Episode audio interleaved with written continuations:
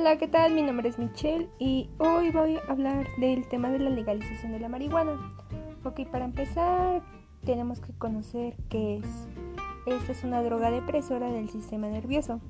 Dentro de esta contiene compuestos de la molécula de THC, el cual es el compuesto psicoactivo o psicotrópico de la planta del cannabis presente en sus variedades o cepas que son más de 2500 eh, y son utilizadas para los fines recreativos y medicinales. Bueno, el cannabis contiene más de 500 compuestos químicos diferentes, entre ellos al menos 113 cannabinoides aparte del THC. Regularmente el cannabis se utiliza a menudo por sus efectos físicos y psíquicos, entre ellos los que destacan un cambio general en la percepción, euforia y un mejor estado de ánimo, el aumento del apetito y una sensación de estar bajo los efectos de la droga, colocado o volado, en el lenguaje popular. Los efectos secundarios inmediatos incluyen la pérdida de la memoria a corto plazo, sequedad bucal, reducción de la capacidad motora, ojos rojos y sentimientos de paranoia o ansiedad. Los efectos a largo plazo pueden ser la adicción en un 8% de los casos, la disminución en ciertas habilidades cognitivas y problemas de comportamiento en los niños cuyas madres consumieron cannabis durante el embarazo. Los efectos de esta duran entre 2 y 6 horas. Comienzan a los pocos minutos de su consumo cuando se fuma, mientras que cuando se cocina y se come. Los efectos tardan entre 30 minutos y una hora en manifestarse pueden durar hasta 8 horas. Ya hablando de lo que es eh, la marihuana, igual manera podemos hablar de lo que son los beneficios. Hay de cierto en estas dos posturas, que la marihuana es totalmente nociva o totalmente beneficiosa. Principalmente los efectos terapéuticos de la marihuana eh, son efectivos para reducir los vómitos y náuseas producidas en el tratamiento quimioterapéutico.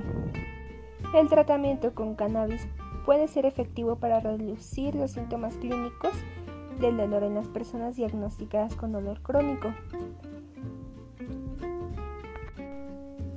En la salud mental, así como tenemos que la marihuana puede incrementar el riesgo de esquizofrenia y otros tipos de psicosis, eh, por otro lado, también hay personas con esquizofrenia y otro tipo de psicosis con historias de consumo de marihuana que suelen tener mejores resultados en las pruebas de aprendizaje y memoria. Así como hay estudios que nos comentan que la marihuana no incrementa el riesgo de desarrollar depresión, ansiedad o estrés postraumático, de igual manera hay que resaltar que los consumidores de marihuana son más propensos a reportar una ideación suicida en comparación de las que no lo consumen. En cuanto al trastorno bipolar, los estudios encontraron que el consumo frecuente empeora síntomas de este trastorno. En lo social,